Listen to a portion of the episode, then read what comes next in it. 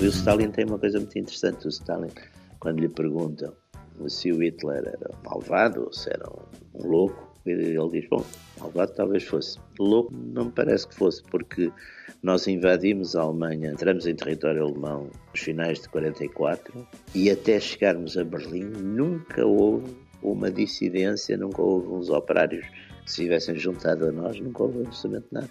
É curioso que a resistência a Hitler na Alemanha vem de setores conservadores e católicos e militar. Estamos com Jaime Nogueira Pinto, ele é colaborador regular da Antena 1 no programa Radicais Livres, em que conversa com o meu colega jornalista Pedro Tadeu sobre a batuta de Rui Pego.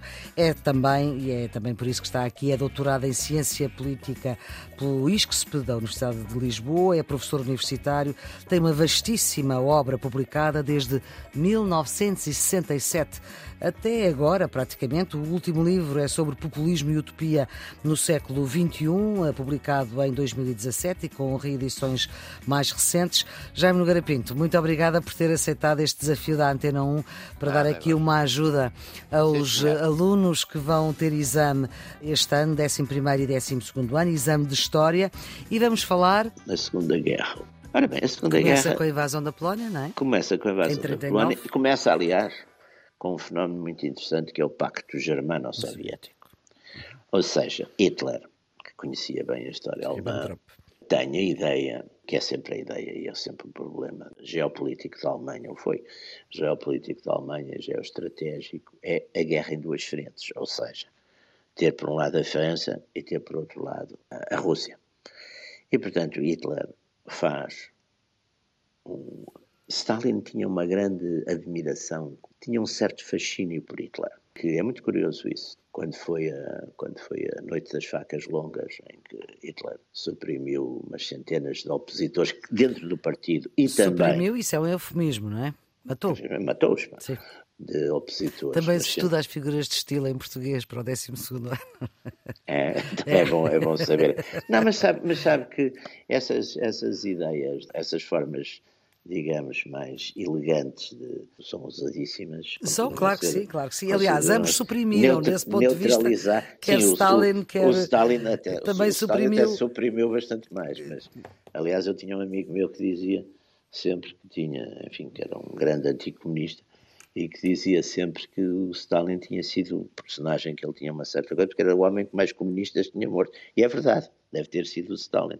Mao Tse-tung também matou alguns. Matou alguns. E Hitler também. Hitler matou sobretudo estrangeiros e judeus, é curioso. Uh, Stalin matou sobretudo russos e comunistas. Também alguns judeus. Stalin faz uma depuração. O Comitê Central, em 34, praticamente é todo renovado. Os que não renovaram, coitados, a parte deles foi para o outro lado do mundo.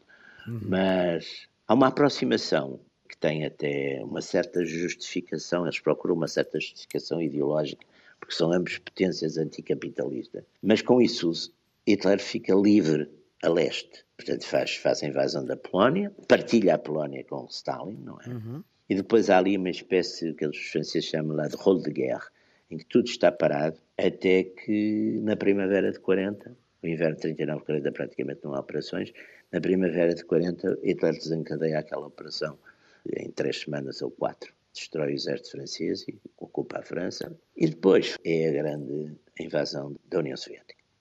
Que é curioso porque mostra uma característica interessante de Hitler. Hitler é muito obcecado ideologicamente, quer dizer, ele vai fazer uma guerra. Invadir a Rússia sem ter resolvido o problema com a Inglaterra é, de um ponto de vista estratégico, é um erro. É um erro colossal mas ele faz isso muito por. Olha, era um anticomunista primário, se quiser, uma coisa assim. E faz, e faz essa invasão da União Soviética, que é onde, de facto, ele vai encontrar uh, o seu fim. Também aí, por um lado, e porque a guerra depois, as potências chamadas potências anglo-saxónicas, Roosevelt consegue também, e não é fácil, levar a América para a guerra, que a maior parte da, da, América era neutralista e não nos podemos esquecer até de uma coisa. O grande herói da América, a figura mais popular na época, que era o Charles Lindbergh, não é? Que tinha feito a primeira Sim, travessia do Atlântico.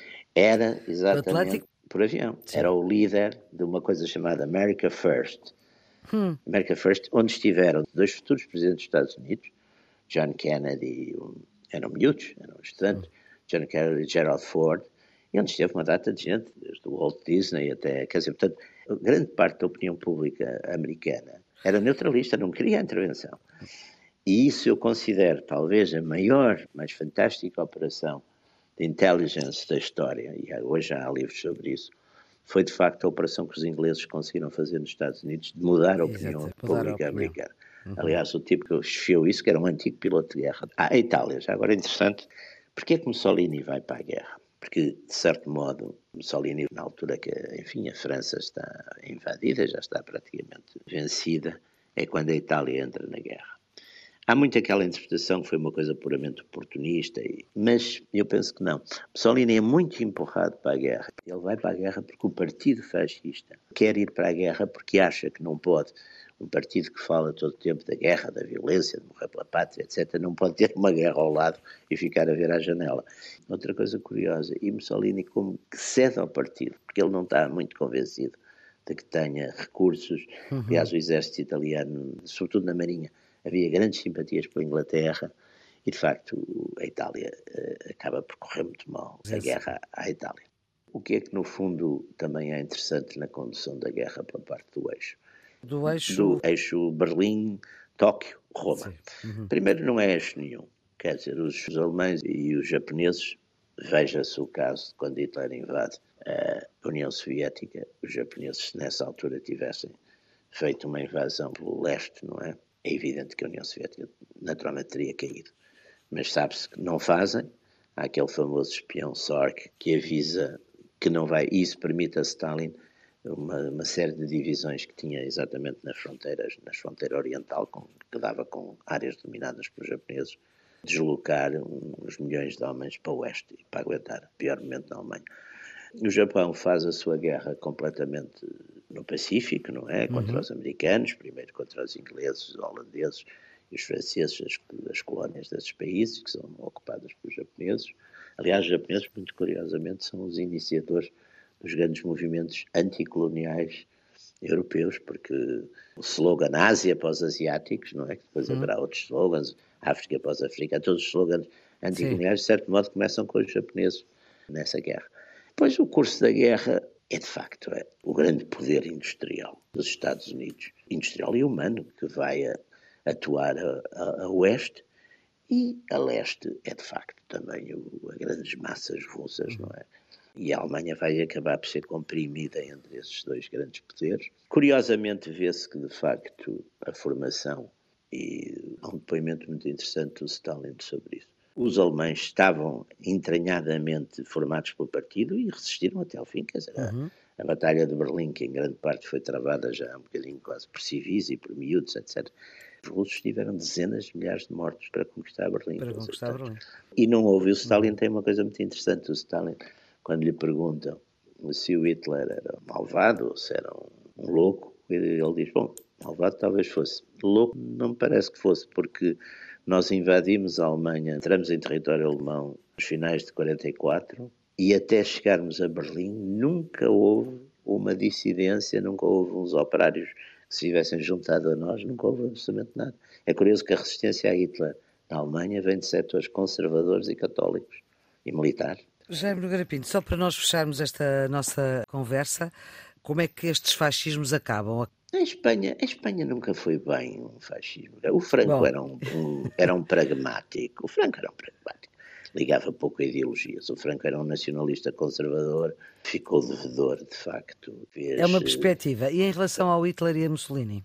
Hitler levou, de facto, é uma característica que não era uma característica essencial do fascismo, que foi, de facto, a concentração numa questão de, de racismo biológico. Ora, um império Reich, é o terceiro, o terceiro Reich é o terceiro império. Por definição, nunca pode ser identitário, quer dizer, um império tem por definição uma, uma diversidade. De certo modo, os impérios têm que ser tolerantes eh, culturalmente, religiosamente, etc. O Império Romano e o Império Britânico foram os impérios, e o português até, que duraram muito tempo, mas duraram muito tempo porque exatamente tinham essas características, não? E procuravam sempre fazer a integração de, ou das elites ou de uma parte que faziam elites locais, senão não se dura, quer dizer. Agora, as características do que foi o fascismo, isso não morreram, quer dizer, uhum. quando se quer usar o epíteto de fascismo para alguns destes movimentos que aparecem hoje em dia na Europa, Sim.